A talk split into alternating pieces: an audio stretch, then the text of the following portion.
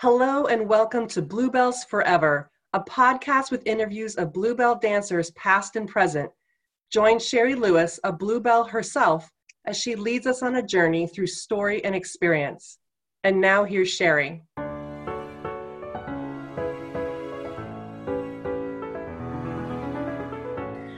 I am really, really excited to interview you. So, this is Paula Vandegrift, and your daughter, Juliana, reached out to me uh, when I started doing the podcast, I think because of the Bluebells Reunion Facebook group.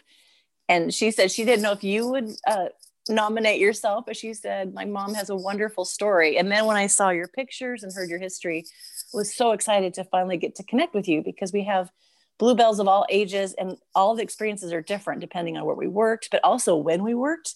Because you're in those earlier days with Bluebell, and that's like these stories are just so wonderful and different. And I actually got to work with with with with Miss Bluebell. Sorry, as I'm stuttering over there.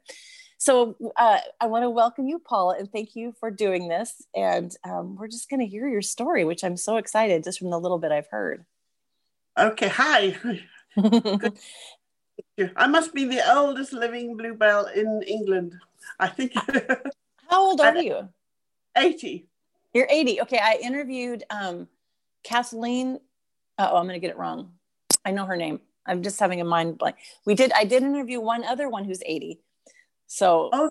yeah, it's really great because I feel like we wanted like, this legacy goes on so, so long. And it's really important to hear those earlier days because that's why the rest of us got to keep doing it too, is how Miss Bluebell started and the wonderful girls that she hired that kept that legacy going and started to even elevate it more.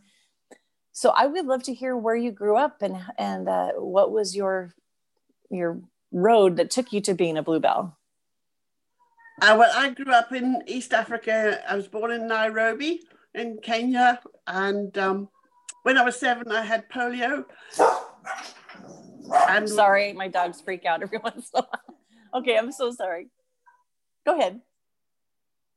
Uh, um, I started to learn ballet because I had polio and I had to strengthen my muscles. And I learned with a South African teacher who was very good. And then when I was about 12 or 13, I went to, sent to a boarding school in England, Elmhurst Ballet School, which was very strict and pure, purely classical ballet and character dancing. And um, I wasn't really very happy there. I was very homesick. But you um, went by your you went by yourself, right? Yes. Your family was still in Africa, and then you went to England. My mom little while, yes. And then I had a sort of guardian that I used to go to in the holidays, the school holidays.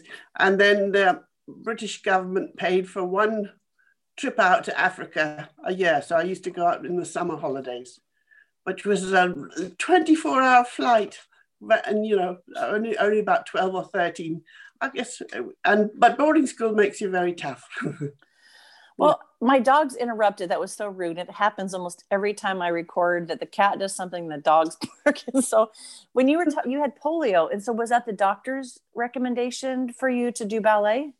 Yes, they said if you um, want your little girl to get stronger, take her to ballet lessons, Mrs. My name was Colchester. Maiden name was Colchester. So we had that. There was there was very good ballet teachers in Nairobi. They, a lot of them were South Africans, and they trained and, and, and worked in England and they gave us a good grounding. So, what was um, that like with your recovery with polio? Was the ballet helping, or did you have some weaknesses that made it difficult? Or, I mean, it's something we don't really know much about what it was like to live with polio now because it's not around like it was. I didn't have it very, very badly, thank goodness. Oh, okay. It was just doing, well, ballet's wonderful training, isn't it? But, yeah. Well, fun. I was only seven, so we did plies and dancing around like Red Riding Hood or Pixies or Little oh. Fairies. yeah, made it good fun. But did you did it kind of capture you to did the ballet like bring something up like that you loved or was it hard because talking about being in a very strict boarding school was it still fun at that point or did it get to be where it was a lot more hard work than fun when you don't get to be red riding hood anymore I wasn't really dedicated enough. Um, I don't know. I, I, had a pony in Africa and I used to like riding. I was a tomboy and climbing trees and that sort of thing. And um, a different upbringing. But um, I was, and also I was very, very tall compared to them. They were all little tiny, dainty things of about five foot two, you know, and I was yeah. always like the big giraffe galumping around. and um, but I, I, survived the five years there and, and, took some exams, and then it came time to leave school, and um, they sort of well dismissed me, you know, because I, I wasn't going to ever get into a ballet company. I wasn't good enough or didn't work hard enough. But I thought I could do like what they call musical comedy, the musical shows. So I went to a school in London for a couple of terms that did tap dancing and jazz and not so concentrated on ballet. And there were other tall girls there. so oh, yeah. Yeah. And then was it um, more fun? Did you have more fun doing that? Did it change fun, yeah. than doing serious ballet? Yes. And um, I, I first went into a pantomime called Aladdin on the coast of England.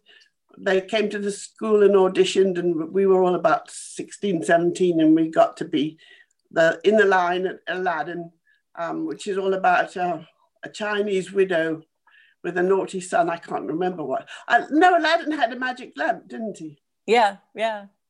And we were like fairies in the grotto and that sort of thing, and um, a Chinese laundry, and that sort of. It was fun. And um, then afterwards, we saw an advertisement for in the Stage magazine newspaper, which said, "Don't delay, see the way, the see the world the Bluebell way."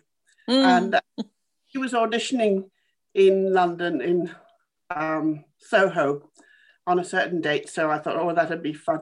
I one other girl from school had got into the Bluebells, and she was in the leader, and we heard she was doing great, and so we all went along to the rehearsal rooms, and um, in a very sleazy part of London, full of um, pornographic shops and sex shops and prostitutes. But we got my mother and I, and we had to have a little number all organised and I did it to Zippity Doo Dah, which probably no one will remember, but you had to have your sheet music because there was a pianist there. And um, I went in and changed into my nice blue new leotard. And I told my mother to wait in the cloakroom, the changing room. She wasn't allowed to watch. So I did mm. my little number and um, got chosen to go further. And then she had us all lined up and said, do some high kicks. And she said, now do the splits. And I did the splits on my right leg. And then she said, now do them on your left leg. And um, I'd never done it or been able to in, in, those days, but I did them on my left leg. And that's the first and last time I ever did them. that's so interesting when we talk about the auditions that pe- people in the 80s and 90s, they were just these huge cattle calls with Don Arden and Bluebell where everybody learned the same thing. And then you would get cut. But the I'm hearing some of the stories for or earlier back where you made up your own routine, which is so dis, so different than how the, a lot of us audition for any show. And so you had to. So if you weren't a good choreographer, I hope they had ways to like really see what you could do because not every dancer is a choreographer to come up with this, you know, well, snazzy routine. Oh, you choose your best mo- movements, don't you, to your own advantage? I think I cheated and told, stole a whole lot of choreography from the pantomime but, oh, that, but that's smart.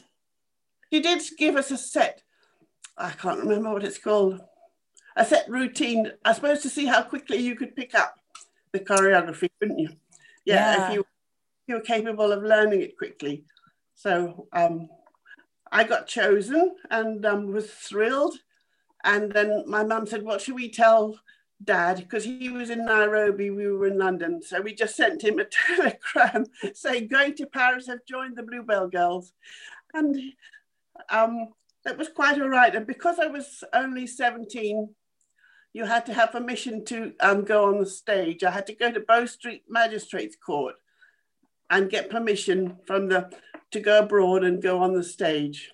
So uh, that was about January, February, but I turned 18 in Paris in March. And when we got to Paris, we had to report to the gendarmerie every once a month if you were under 18, which was pretty really? um, good. And they, I remember the questions they asked. You had to fill in reams of forms. What was your grandmother's maiden name, or what when was she born? We just nobody knew that date, so we just made up a whole lot of dates. oh, that's so interesting because it feels like it's really relaxed in some ways. That at 17, you know, you you're going to go to another country and dance, but at least they're checking who's coming in. Did yeah. your parents know what the Bluebells were? Had they seen a show like that to know what their daughter was going to go off and do? And and Miss Bluebell talked to all the parents.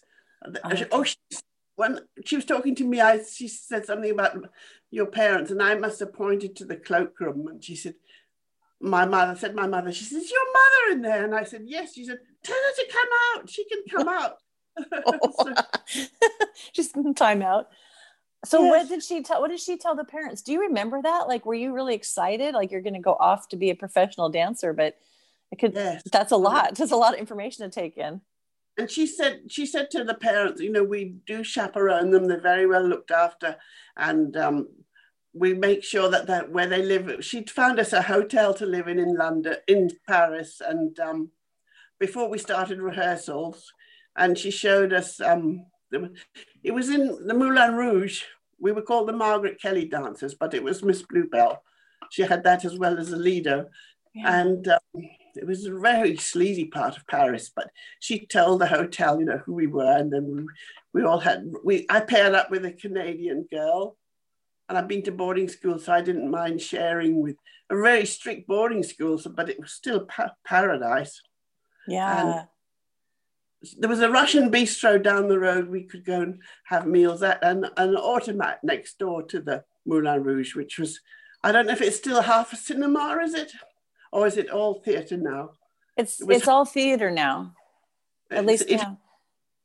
A cinema and an automat in really? in our day, yes. Wow. So was the Lido um, de Paris happening at the same time? Did she have dancers at both shows? Yes. And, I think a lot um, of people don't know that part that Miss Bluebell did have dancers over at the Moulin Rouge back then. So she had both both theaters.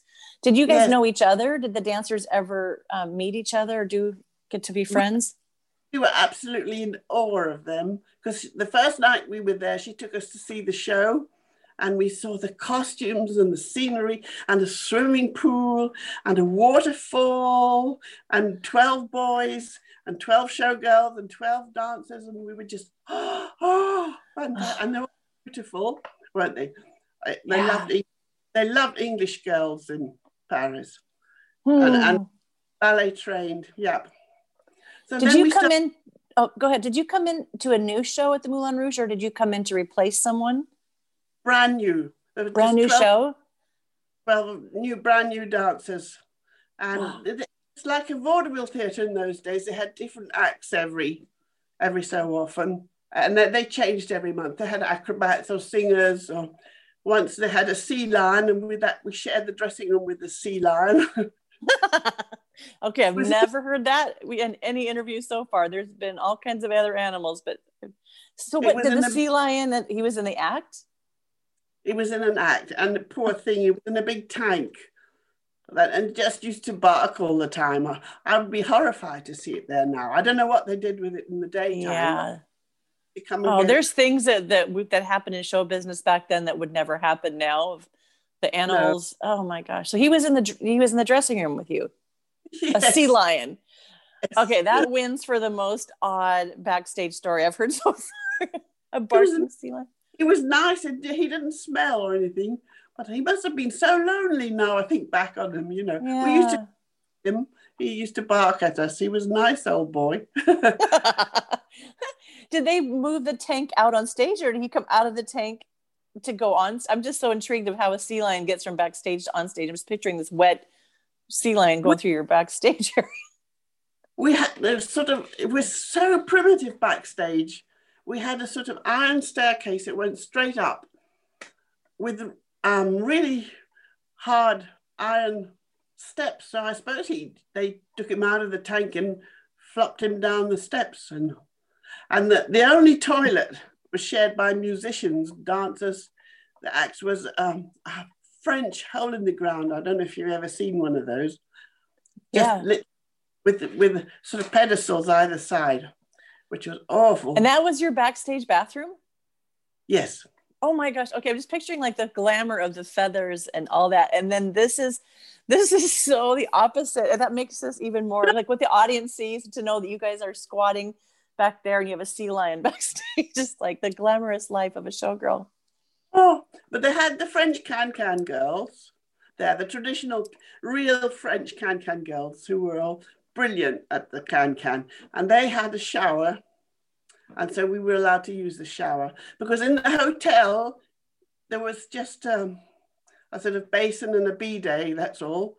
No bath and no shower. And if you wanted a bath, you had to pay extra and it was locked up.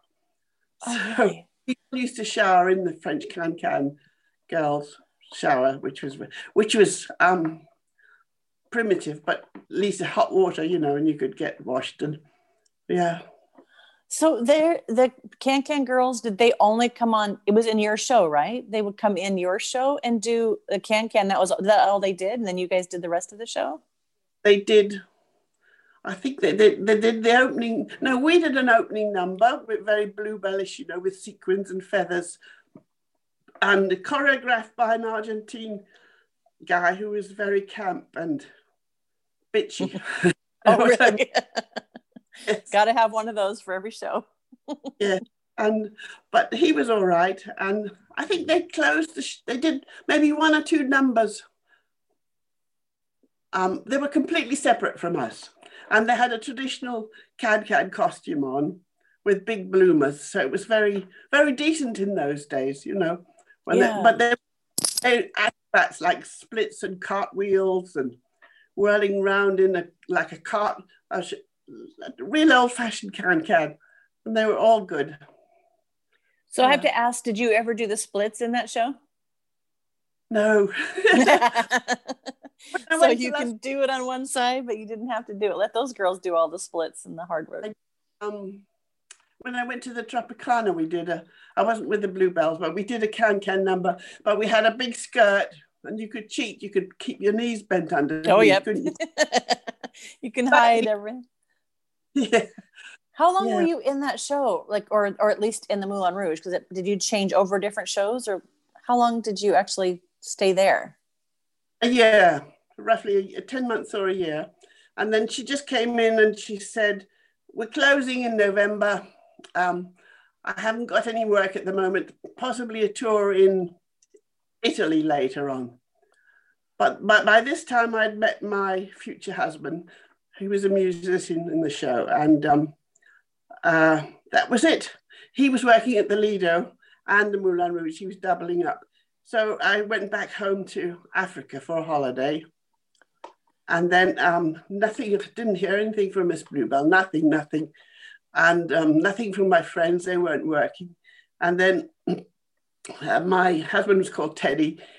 he wrote to me and said, it was called the Ballet Ilaria, it was Argentinian, is going on tour and they need a dancer.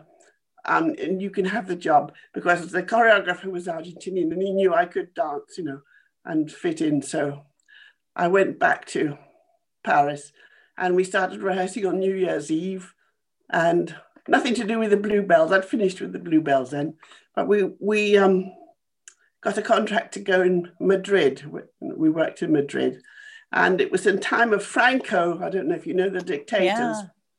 and the censorship was so strict. Um, we had a, like a two-piece costume, like a marimba costume with a frilly skirt and a bra and the, and the skirt, and we couldn't show our belly buttons. We had to have a flesh-colored leotard underneath, and the boys had little Panama hats and stripy pantaloons. They had to have a band-aid over their belly button. They weren't allowed to show. Oh my gosh, that's very interesting. Of why the belly button is scandalous, Yes, and they used even to on boys. Wow. they were very strict. They used to send the censors in to, to make sure everything was tickety boo, you know. And, Yeah.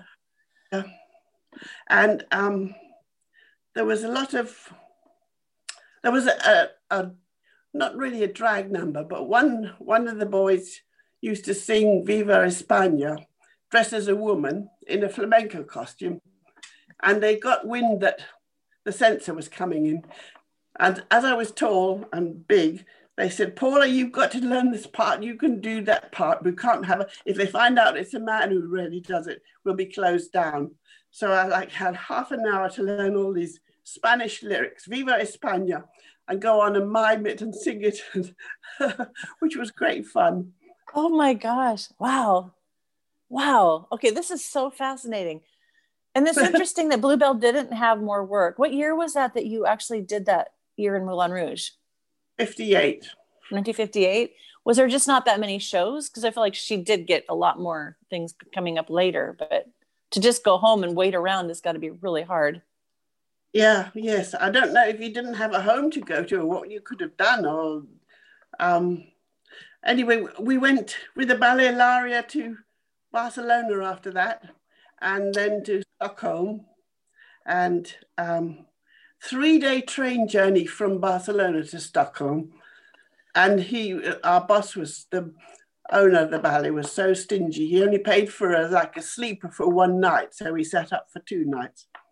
But um, oh my co- gosh, his company. We were all young. I was only nineteen. We, we didn't mind, and and um, right. Um, Stockholm was freezing cold. It was like March, and we only you should have the sea was frozen, it was icy, and you should have had thermal, everyone would have thermal jackets, but we had like light coats that you wore in Paris, so we nearly froze to death. Oh. And we were still on French salary, and you couldn't have a coffee or a, a drink without buying a meal, and everything was so expensive in Stockholm. But we found a cookery school um, called that turned out all the a big, huge smorgasbord that all the pupils had cooked, and um, they they loved it. We went to it saved our lives, and we used to stuff our pockets with cheese and stuff like that. oh, um, that's such a dancer thing. Oh, yeah. They had venison with cranberry sauce, which you don't think twice about now. But the French girls were horrified. They said, "You can't eat jam with meat. What are they doing?" You know, dreadful fish people. But and um, saved our life that, and also just um, staying out of the cold. I don't know. The Swedes were bowled over by this Argentine company. So, did they love you guys? Beg pardon? Did they love you guys? Did you guys have like full audiences and well yes, received? Yes. And after that, um, that contract came to an end, and my husband went with the ballet again to open the Stardust, the very first Stardust in 1959, I think it was. And um, he didn't take me out. I don't, I don't know why. I didn't go. And uh, I got a job at the Nouvelle Eve in Paris for a while. And then two of the French girls went home from Las Vegas. They were homesick. So Teddy said, You've got Paula, you've got Paula, she'll come. So I came over. I did a moonlight flit from my contract in the Nouvelle which I'm ashamed to say. But I had a little dog by then. And so I flew over when did you get uh, married in the middle of all this? So you met your husband at the Moulin Rouge. When did you actually get married? About 1961, 62 in Las Vegas. Okay, so not till you went out to Las Vegas. Okay, wow. So, so did you go to Las Vegas with any idea of what to audition for or what was there, or you just just went to go good. check it out? No, still with the same ballet Laria. So oh, you, I I knew most of the numbers there, so it was good. I had to dye my hair black. Really? I've heard redheads and blondes for bluebells, but black for this one. To be um, Latin American, but they were French. I was English, and one girl was American. So it was, and oh, oh one English boy, and and he was he was a very very good choreographer, and he had we had very striking makeup and he did a, fantastic things with lighting and music and it was it was good. It was different. Did you stay in one theater did you tour around? Like once you got to las vegas did the show stay there in the theater? In the in the stardust. That was at the stardust. Okay that was and that had nothing to do with Don Arden or Bluebell yet, right? I don't know when they went into the Stardust. That was later. No, that's, that's right. But I, I saw a couple of girls who had been in the Moulin Rouge with me, which was nice. And um, afterwards, we had an apartment in Las Vegas with a swimming pool and a car. And um, I never wanted to go back to Paris again. you probably had a, de- a toilet that was not a squatty potty and real showers. Oh, God. And um, yes, purpose built, fantastic dressing rooms, you know, with mirrors and central heating and all lovely showers and everything. And wardrobe ladies and that's like just the opposite. You get to be like pampered. So there was no sea lion was, or animals back and, there um, then dressing that show closed they brought in the, the whole new troupe of bluebells. So that's when i started um, auditioning i worked at the riviera after that for a little while and what was um, there? Because I, I was in there in the 1979. All these hotels are gone now, so a lot of people don't even know like. But the older bluebells know like some of these names of like the big yeah. hotels in, in Vegas at the time, and there were were there shows in almost all of them. It feels like there was Vegas was full of the big shows. We had Frank Sinatra and Sammy Davis and Dean Martin. You know, it was that era. Victor yeah. Moan, um, um, Bobby Darin. I yeah. went, afterwards, I worked at the Flamingo, the line. There was Bobby Darin, Victor Moan, Jack Castle. Um, and you could see so many cheap lounge shows in those days. It was yeah. Buddy Rich and Harry James for the price of a, a glass of beer. Really? And in in the Flamingo, one of the deals was you had to mix. So you, you did your number or two, and then you had to sit out in between shows in the lounge and um, get pestered. Did you have to be all dressed? Did you have to be all dressed up with the ma- full makeup and everything? And yes, yes. Wow. and and and really get annoyed by drunk. Did they have the Shriners when you were in Las Vegas? I don't remember if that was around. I know who the Shriners are, but I never saw anything like that. used to have conventions, and thousands of them used to descend on Las Vegas and get roaring drunk, pinch your bottom, and make you know and you you couldn't re- you just took it into your stride then they could never do it now right and if something happened could you tell anybody or you ladies just kind of had to watch out well, for they, each other for your safety that's tough you know that's part of the deal or you know yeah that's so it's very different because i just because back then it's also a lot of mafia uh like vegas was very different did you guys feel that or know that like that was a lot of what Las Vegas was back then? We we knew um, the pit bosses were always very sinister. Really? And, and there was an eye in the sky, wasn't there? Always watching the, the gambling. Now they have cameras everywhere, I suppose. Or yeah. yeah. So and how long did you live in Las Vegas? Six years. Were you dancing in shows that whole time? Yes. Yep. I ended up in the Dunes Hotel, which is no longer there, is it? And that oh, was yeah. produced by Frederick Apcar, very, very much like Bluebells, fabulous costumes and things like that. Yeah. Which show was that one? The very first one, Kazi Vive les Girls was the first one in okay. the lounge. And um, there were only six of us.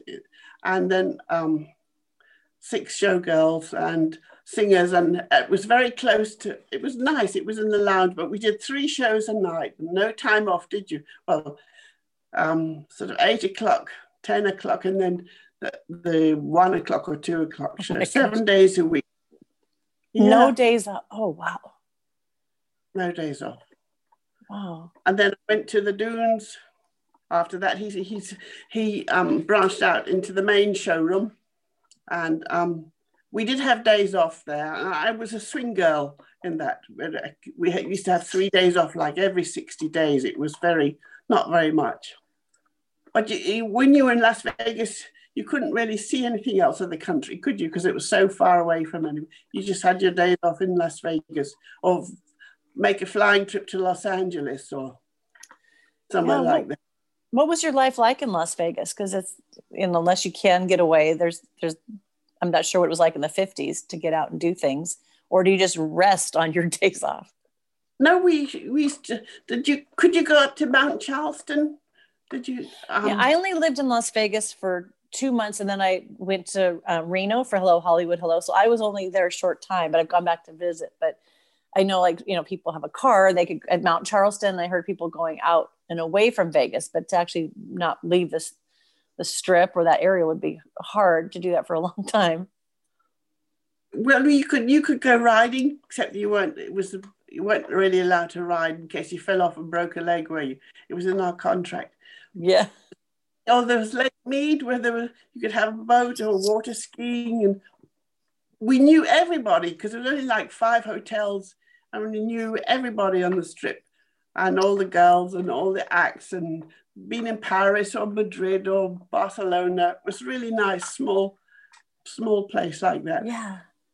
I feel like your your life is so international because you've traveled, but then that's the wonderful thing of the shows is the show is international. So you're meeting people from all different cultures, and uh, it definitely expands your worldview as opposed to staying in one place. So you were married married at this time, and your husband was he a musician in Vegas and like one show, or did he kind of pop around different show to show? He stayed at the Lido for ages, always. Oh, and really?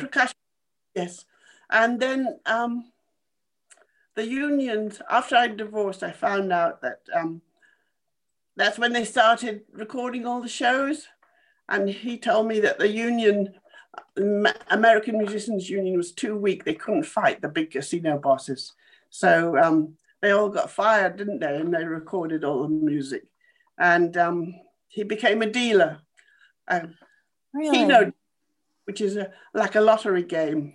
So yeah, I remember like, Keno. Oh my gosh that's so sad about the musicians that that like that's their livelihood yeah and that can be pushed because the we were talking about that before we recorded too like to to go see the show that you were in with live and then have it be pre-recorded it feels really different. Even if the audience doesn't see the orchestra it's just still it's not the same. And then those musicians that yeah your music I, is now recorded and you don't get to get paid for it is really sad.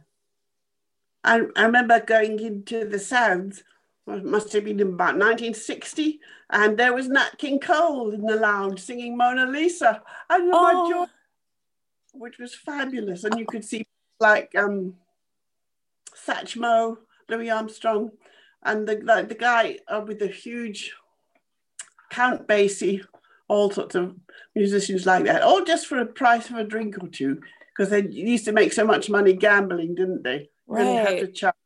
But it's all different now.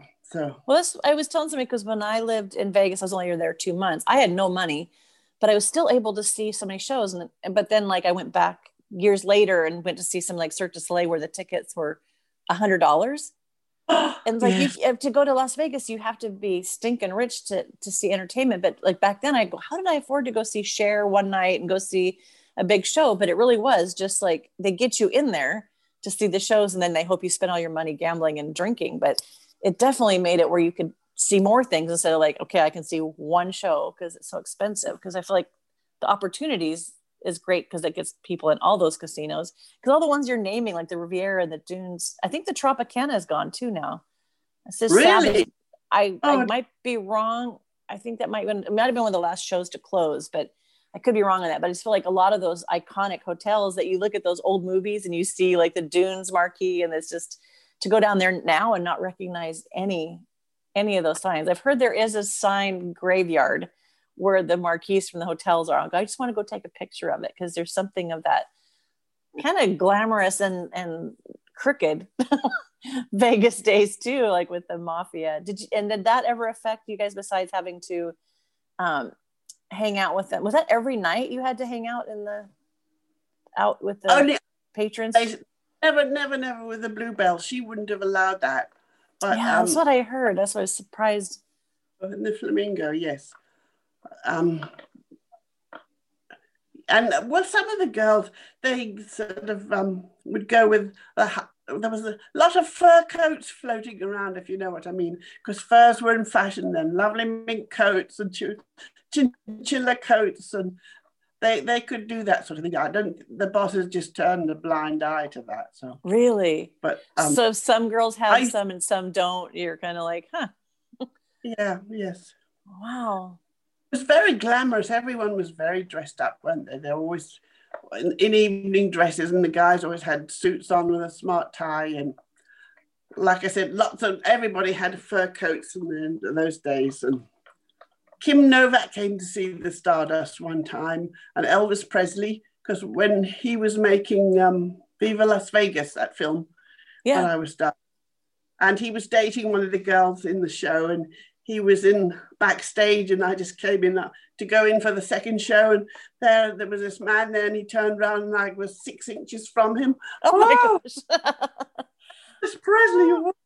oh my gosh. What Yeah. back then it felt like there were so many, like there's a lot of people even from the early days of the MGM, like how Gene Kelly, they just would pop it. Sammy Davis Jr. I feel like every Bluebell dancer met Sammy Davis Jr. because he would come to all the shows and he really liked to hang out with the with the dancers and the uh, acts and all that. So I feel like that's such a time that's no longer here. But did you meet other celebrities? Andy Williams. He married a French girl. you I don't. Uh, but there's every. Um, I'm so old now. Most people haven't heard. Bobby Darin He was married to Sandra Dean those days. Yeah. and he was really naughty and stuck up, and so was she. They wouldn't Oh. speak to us. really because that's the interesting thing too like what they're really like to other people wow And Vic Damone, who's a crooner. Um, hmm who else? Oh. Oh, very famous American comedian. He's long dead now. Not not Jack. Um, I can't remember. Um, never mind. bob hope i'm just reaching No. for names Elizabeth Taylor backstage. Liz Taylor, yes. oh tell tell tell he came in the Tropicana, and um, she she was still married to Eddie Fisher then. And um, she used to come back in the dressing room and she'd pick up a lipstick. She said, "Oh, this is a lovely color. Can I borrow it?" And she'd just go in the mirror and put your lip, put lipstick on. And she was Oh, really, nice.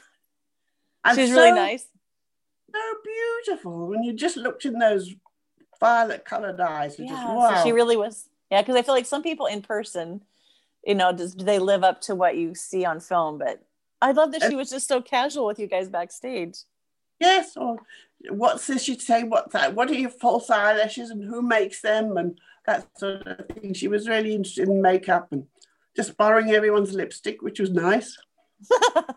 again now we wouldn't get away with a lot of those things but that's pretty that's pretty um intimate if liz taylor wore your lipstick Yeah, yeah, yeah.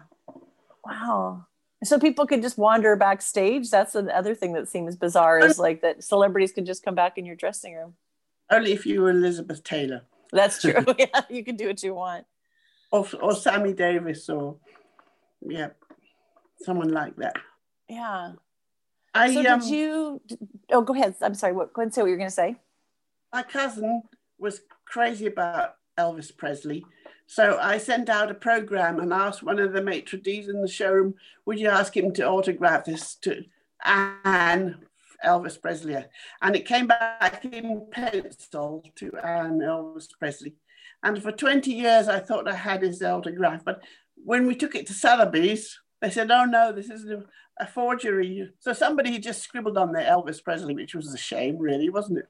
oh but you did get to see him like really really close up so that that's still that's legit Oh, so so did you worked Marlene Dietrich. I worked with Marlene Dietrich in Riviera. She she's given me a signed photograph, but if I bet if I look at it carefully, it's probably one of those auto signatures, isn't it?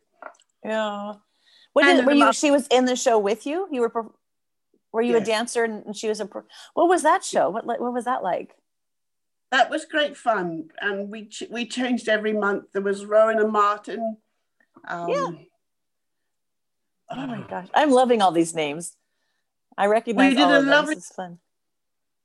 Marlene Dietrich. You remember she used to do a number in the tuxedo and top hat. Yes.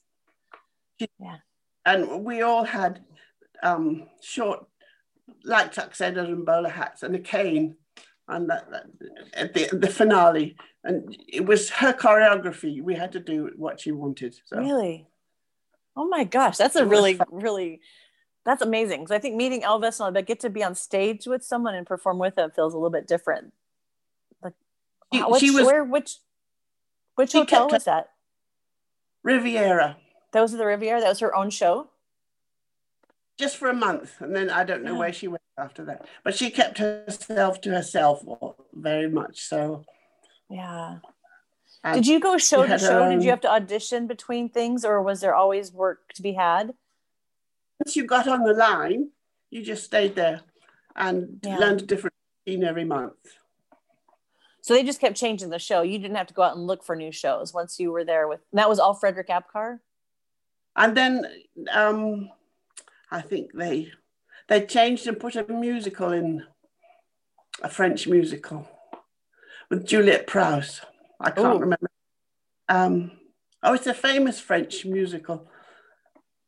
Not like uh, anyway. Then that that was when that ended, and they didn't have a line, a chorus line or anything like that. So that's when I went to the top, the Flamingo after that.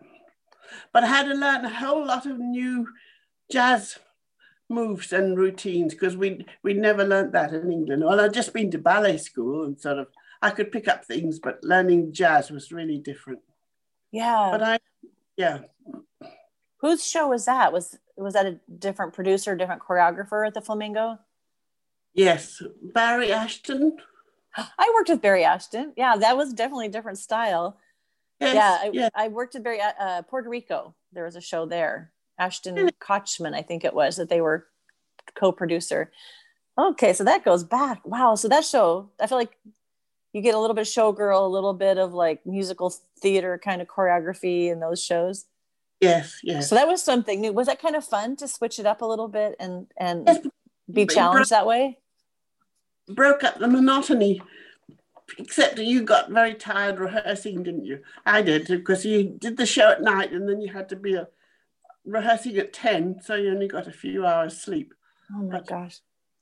It's amazing what young bodies can do or what you just go, okay, I'll do like now I'm like, I can't imagine living that Mhm. life of yeah, like sitting up on sleeping on a train. But when you're younger, I remember I could sleep on the floor of an airport or whatever you need to do. But and you- Yeah. yeah, dancers don't really um, advocate for them for themselves very well. So you just do what you do to get the job. How long did you do that show? At the Flamingo, six or seven months. And then um, I auditioned for Frederick Apcar for Vive les Girls for the lounge.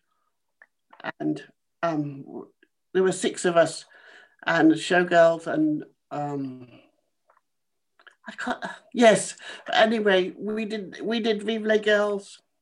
Must have been over a year by then. And then we went to Reno for a little while to the Riverside, no, but it went bankrupt while we were there. Oh, okay. So I don't No. remember the Riverside. I lived in Reno. I'm like, wow. Did you? How it was, how was Reno after being in Las Vegas? Was I mean, it's still Nevada, but it's different. It's a very different city. there? Uh, yeah, yeah. I suppose that the Riverside was by the river by a bridge. I remember huh. we were we were only there about six weeks. And then the show closed, and the Went Hotel? bankrupt. Hotel Oh. Went bankrupt. really, That's when I went to the Tropicana for a while. And then um, Frederick was auditioning for the big Casino de Paris, Frederick Apcar, and had to have 12 dancers, 12 showgirls, 12 boys, and um, singers. And and that was at the Tropicana. Tanya Little. Yes. I know the dunes, the dunes. I was because it feels like there was like the big producers, Don Arden and Frederick Apcar, but there were other shows, but they were kind of the big ones, right? That had did Frederick Apcar have multiple shows happening at a time? No, just in I no, just in the lounge of the dunes and in the big casino. And the show- big- and there was a big event in that show to take the place of the sea lion. A little tiny little thing. She still had a little fuzzy hair. Oh, Tanya, she was called. Um, now I think. Oh, and the um she used to um you remember the candy vending machines you put your money in you pull Yeah. the lid she used to run her trunk up and down the trough and pull all the levers to see if she could get some candy. Because we used to get peanuts for her. Oh But my she- gosh. goodness knows what happened to her mother and father and all her siblings. That's very sad. But she was a nice little elephant. Yeah. Did she have a place backstage that was, or did they take her home? Because that's when I we hear these stories and then we go, wait, where did they go afterwards? Like I think at the time we kind of were sad, but now when we think about how animals should not be treated, like, well, where did Tanya go the rest of the time? Well, she had a stable somewhere or something like that. I know he had a horrible pointed goad if, used to, if she was naughty or didn't go quickly enough. You know, he used to just prod her with that. It was sharp at the end. Oh. So, but oh. she, they have very thick skinned elephants, but it must have hurt her. But Yeah. I feel like she might have been there for a while because I remember hearing, unless there's other Tanya, but I've heard of a Tanya and I don't know if she just had that life for a long time or just when she was cute as a baby. he must have he must have taught her a lot of new tricks. She, she was very clever. She used to balance on things and juggle and well, we never really saw it because we were backstage. Yeah. Okay, so this happens in a lot of shows, and I was in a show with horses. Though sometimes there'd be horse poop on the stage. We had a lion that sometimes peed on the dancers. At the current show, the Lido, they had swans, and sometimes there's swan poop. Did you? Oh, Because I just know, like, we would come out in these beautiful costumes. You had to be careful where you step. So having an elephant, I'm wondering if you guys ever had that glamorous uh, thing to deal with. one girl stepped out and her bra twanged and her falsies fell out on the stage. You remember rubber falsies? And oh yeah, just- those are foam domes we used to call them that would kind of squish in there to push everything up. Oh my gosh. so, so we were spend the rest of the number trying to kick it out of sight. fell in the pool in the stardust. and Wait, who had a- did? I did. You had a- did. It had a.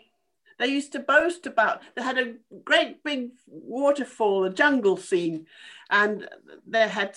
They used to say we have so many pumps pumping so many gallons of water a minute, and um, and I slipped because it used to splash on the stage, and I slipped and I fell right in, up to my. It wasn't deep, but it the stage was up to my chest, and I could just get a leg over to get up. Oh my gosh. And this is show's happening. The show was happening, but so the audience is seeing this this showgirl coming out from oh my gosh. and said, "You look like a big toad climbing out of there, Paul." And I said, "That by the pumps." And but the stage hands had seen me, and they were all ready to give me a quick haul out. But I somehow, well, you could do it in those days. I put my leg above my head and crawled out, and they were just hysterical with laughter. Oh my gosh. And then you're wet. So are you on now there's probably water all over the stage from you. Yes, and it was a very skimpy, well, a bikini costume with sort of ropes hanging off, and they got all wet, and dangled everywhere. And, uh, but my girlfriend was very unsympathetic. She just, she still laughed to this day, crawling out of that waterfall. Oh my gosh. I fell, I was in South Pacific at a theater here and they had the waterfall and they had the hot tubs and I fell in because I, in the blackout, I just missed and Oh. fell backwards. But it just made me laugh because it's the most unglamorous thing ever to recover from when your makeup is wet and you're dripping everywhere. And uh, if people don't laugh, I don't know how they can hold it together because sometimes you need that in a show, like mix things up like, oh, Paula fell in the water. that makes that an interesting story for years. Yes, yes. And then another time, there was a very dramatic, this was again with the Ballet Laria, um, gaucho number. You know, we were all dressed, and they had their gaucho cloaks, and uh, we had long skirts with a frilly petticoat. And somebody's bra got hooked on this frilly petticoat. And we had a very oh, entrance, dramatic entrance across the stage, and the, this bra is trailing ding, ding, ding, ding.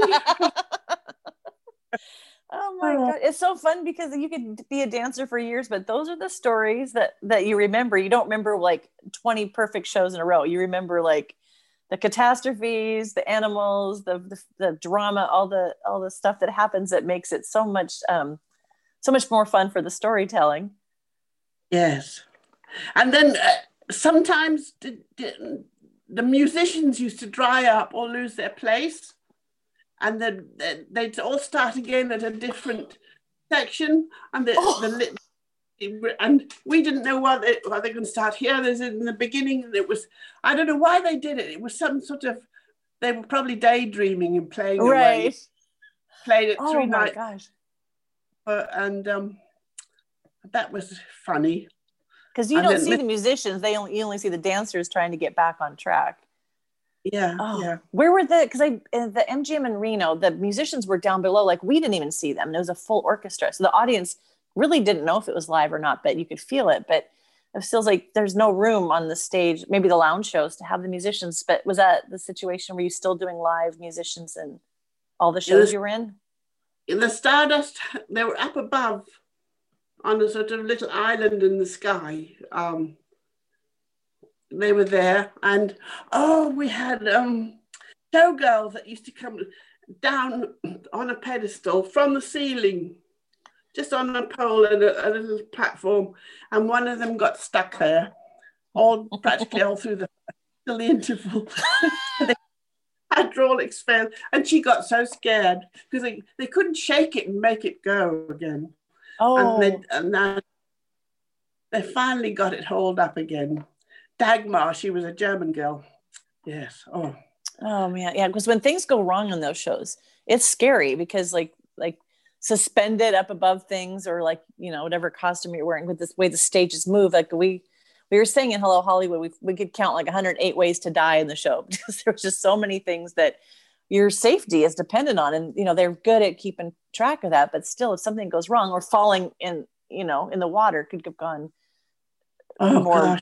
scarier but yeah those things happen it was just so weird now of things that would not be allowed to be on stage or Elle and I would have been there with some paperwork.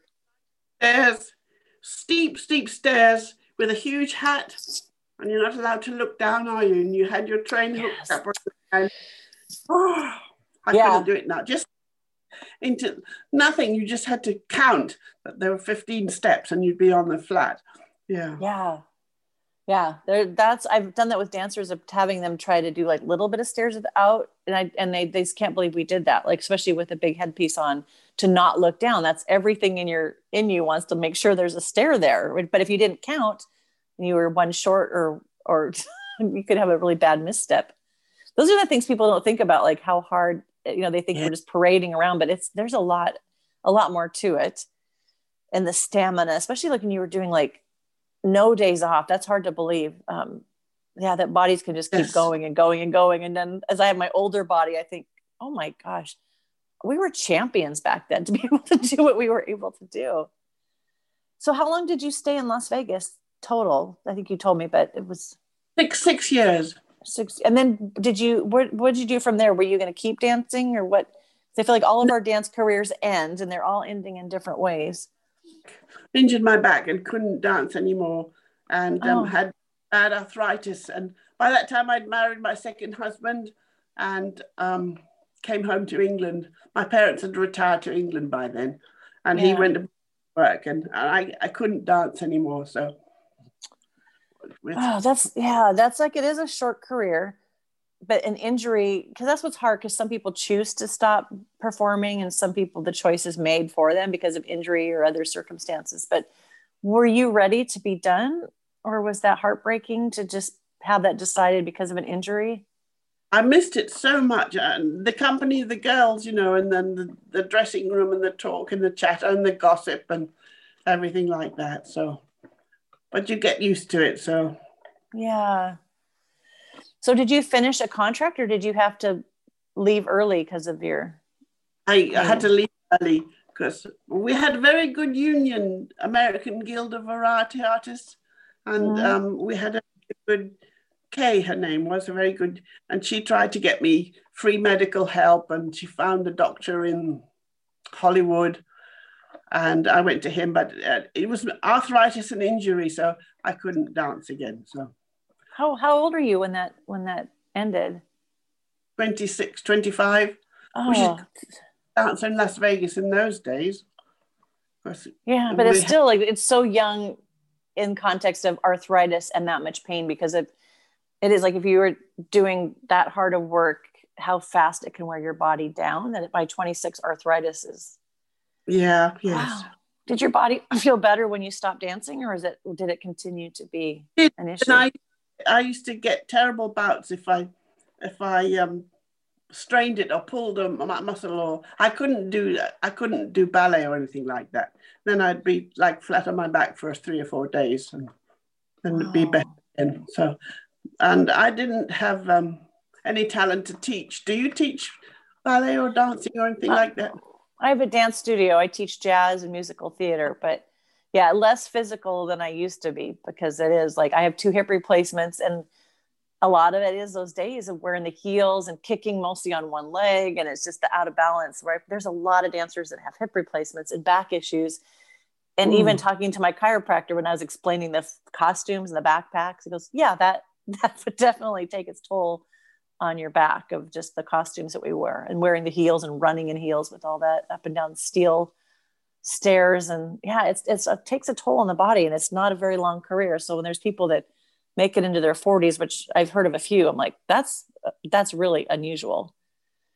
Yes yes.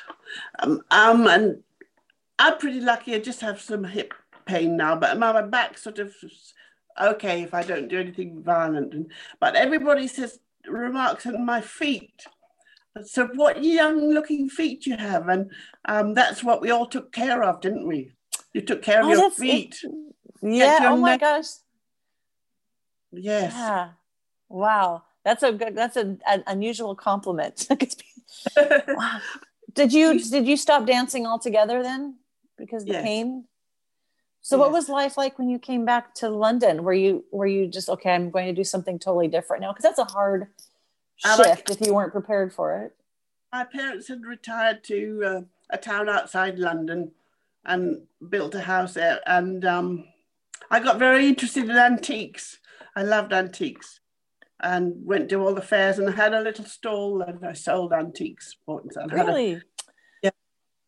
In in the days when discover things before. I don't know if you have heard of the Antiques Roadshow. And yeah, yeah. Now, everybody knows what's what now, but you could find lovely pieces of silver and stuff that were just in a bunch of old teaspoons or something. It was great fun. And, and um, they were more like kindred spirits, the antique people, not so straight laced and boring. yeah. Well, and I was thinking of what a great opportunity, especially back in the late 50s and 60s for for female to get to travel. You know, because I talked to, oh my gosh, I just had her name. I forgot. Uh, oh my gosh. Okay. Her name. She was wonderful. Elizabeth Phillips. She's 80. But she was just saying, like, when you're a young girl, you're either going to be a school teacher, a nurse, a secretary, a wife. And so to to go, no, I'm going to go travel the world at such a young age as a female is really unusual uh, so even just your experience of travel i don't know if that helps with antique but you got to see so much of the world and that appreciation which i think a lot of women don't get even now but especially back then to have the experiences of seeing the world. I remember um, when we first went to madrid in 58 59 um, i i told my parents i was going to have four weeks in madrid and of five or six weeks. And I wrote them a letter and said we'd arrived safely, we were rehearsing, and the show was this and that, and put a stamp on it and posted it. And they never got the letter, so they were frantic. They were out in Africa still. The British consul came to the backstage one night and said, This is Paula Colchester here. And I said, Yes. He said, Well, we've had a telegram for your parents. Would you please check up and see that she's all right? So that was nice. Oh my gosh. That- wow. That's good that somebody's looking out for you. yeah, yeah. So Joanna, I can I know she's off hiding in the side because I heard her. Um, you went to the reunion because eh, yes. I know, like you said, like there's. I actually had a few friends I wanted to see, and I had one that passed recently. So there's something of hoping to see your friends you worked with, and then maybe you're the only one from your show, but also just there was such a range of age like what was it like and i'm also curious if joanne wants to come on screen like what was it like because i just curious if she knew that part of your life and she's seen photos to know that you were this beautiful showgirl back in the day or was that something mothers don't tell their daughters if it was like oh my mother was a showgirl in paris but when you say dancer everybody assumes you were topless don't they yeah Well, they, they used to, but no, we we we had lots of costumes and. That. You guys were covered. Did, we went to Las Vegas last year, and I did email a couple of friends. Or um, one Josie's my age, who was in the Moulin Rouge, and she married a pit boss. She was still there. Really? And yeah, and another one, Eileen. She was even younger than me. She was 16. She left. She, she went to the Stardust with the Bluebells and then she became a Hollywood extra and did a lot of dancing in the films. And do you remember the film with uh, the VW Herbie? Herbie the yes. VW. Yeah. She, she did a lot of those films. And she oh, really? In, and we were going to all meet up in Las Vegas, but somehow we got our wires crossed and I said I'm coming on such and such a date, and I, I don't, didn't hear anything from them, so I didn't meet up with them, so which was sad, which would have, would have been nice. Hmm. So you went to Paris with just your daughter? Just me, you, yes. Just yes. you? yes. Okay. second time we went with my daughter's fiance. This last one, last year, yes. last year. That was at that one, which now that I've done these interviews, I wish I could redo because now I would come look for you and sit and have a coffee with you and talk in person because yeah, there were so many people to see and there's so many wonderful things to do. But it was really hard yeah. to connect with many, many people with more than just, you know, while we're standing in line to talk to them. But now I want, wish I had more time to like connect with people I worked with because that was even hard to find them. And then to meet all these other people to find out like how we really are the same Bluebell family if it was back in the 50s or the current cast. And I don't know if you've listened to the podcast, but I love listening to the younger ones that were in the show that we saw that night. How much yeah. it meant to them to when the curtain came up to hear all of us yelling and clapping for them. They a lot of them said they got goosebumps and they went, "Oh, this is the legacy. Like we're we're keeping it going, and all these wonderful people out in the audience are are part of it." So that part I thought was really emotional to see like all these stories really matter. That's why I want to do the podcast because every story is different of how we got there and how it affected our life, and then the fact that we're still connected through through that. So, um, was that was it good to see the show, or did it bring up any heartache, or did you? Some people leave that part of their life behind and for, kind of forget about it. Then when they go see it, it kind of comes back again of what they were part of. Did that do anything for your for your memory and your um, connection to it? No, not really. Other parts of Paris did because that's where I met my first husband, and uh, going down by the Seine and on a boat on the Seine. And but it's been so long now, and I've had such a different life. We lived in Australia for a while, so everything's receded. But um, I still have a nightmares of quick changes. Do you? yes, that comes up with so many bluebells of the quick change and they can't find their fishnets or they for me it's always above where we would preset our headpieces it's always yes. a headpiece i can't find or somebody moved it and i can't find it what are yes. yours you have the same thing yes and it's so interesting it's still there you can get your gloves on yes oh Even, my gosh yes so, did your daughter know that part of your life? Did she see pictures or know that that's what you did, or was that just not I, till later I, in her life. She does oral history, and she's always get trying to get me to talk. And um, hmm. no, it was long gone by the time she was born.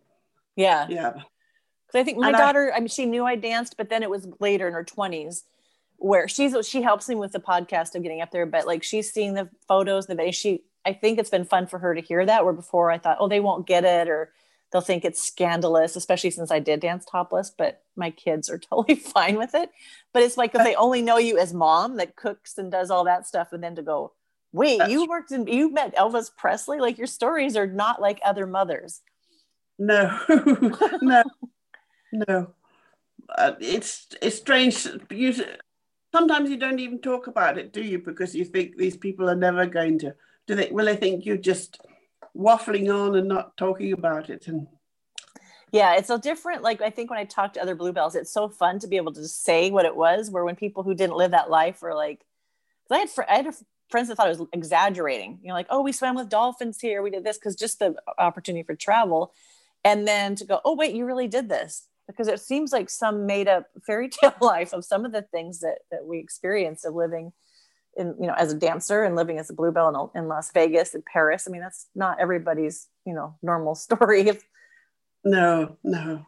So we're gonna we're gonna end here pretty soon. And this has been delightful to hear your story because i just love uh i mean all those stories are there's funny stories there's sweet stories there's sad stories and that's what makes a, a good story um, so when you think back of that that time as a dancer is there anything that stands out to you that maybe changed who you are from having that part of that in your life?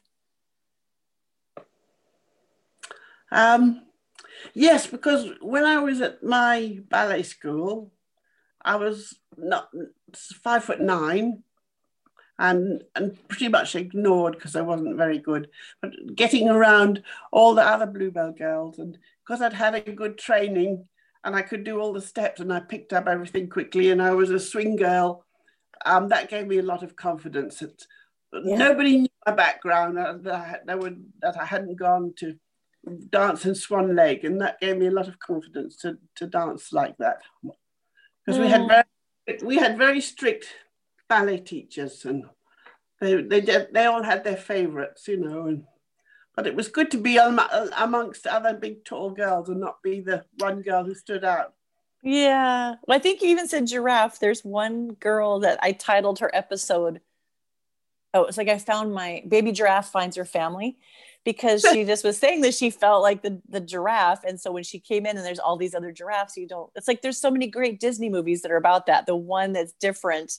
And they finally, at the end of the, the story or the movie, they finally find their their people, their tribe, their herd. So there there is something like, okay, I'm not the odd one. There's a whole bunch of us that need to come together. That's why I think that the reunion it was so glorious to come around the corner and trying to find the Lido and just all these tall women all dressed up and like, there we are. That's my people. I still feel oh. that, even though a lot of us have shrunk a little bit. I remember we um we all had my mother used to say I had feet like a Glasgow policeman because I was size eight, but they weren't to my size. And um, we went to Paris and we had, they had all these beautiful shoe shops and um, lovely, exquisite French shoes. And we used to go in and try and ask for my size, and they'd say, "Oh la la, no, we don't have anybody that size." But, but it was nice, and all the other girls who had the same size feet.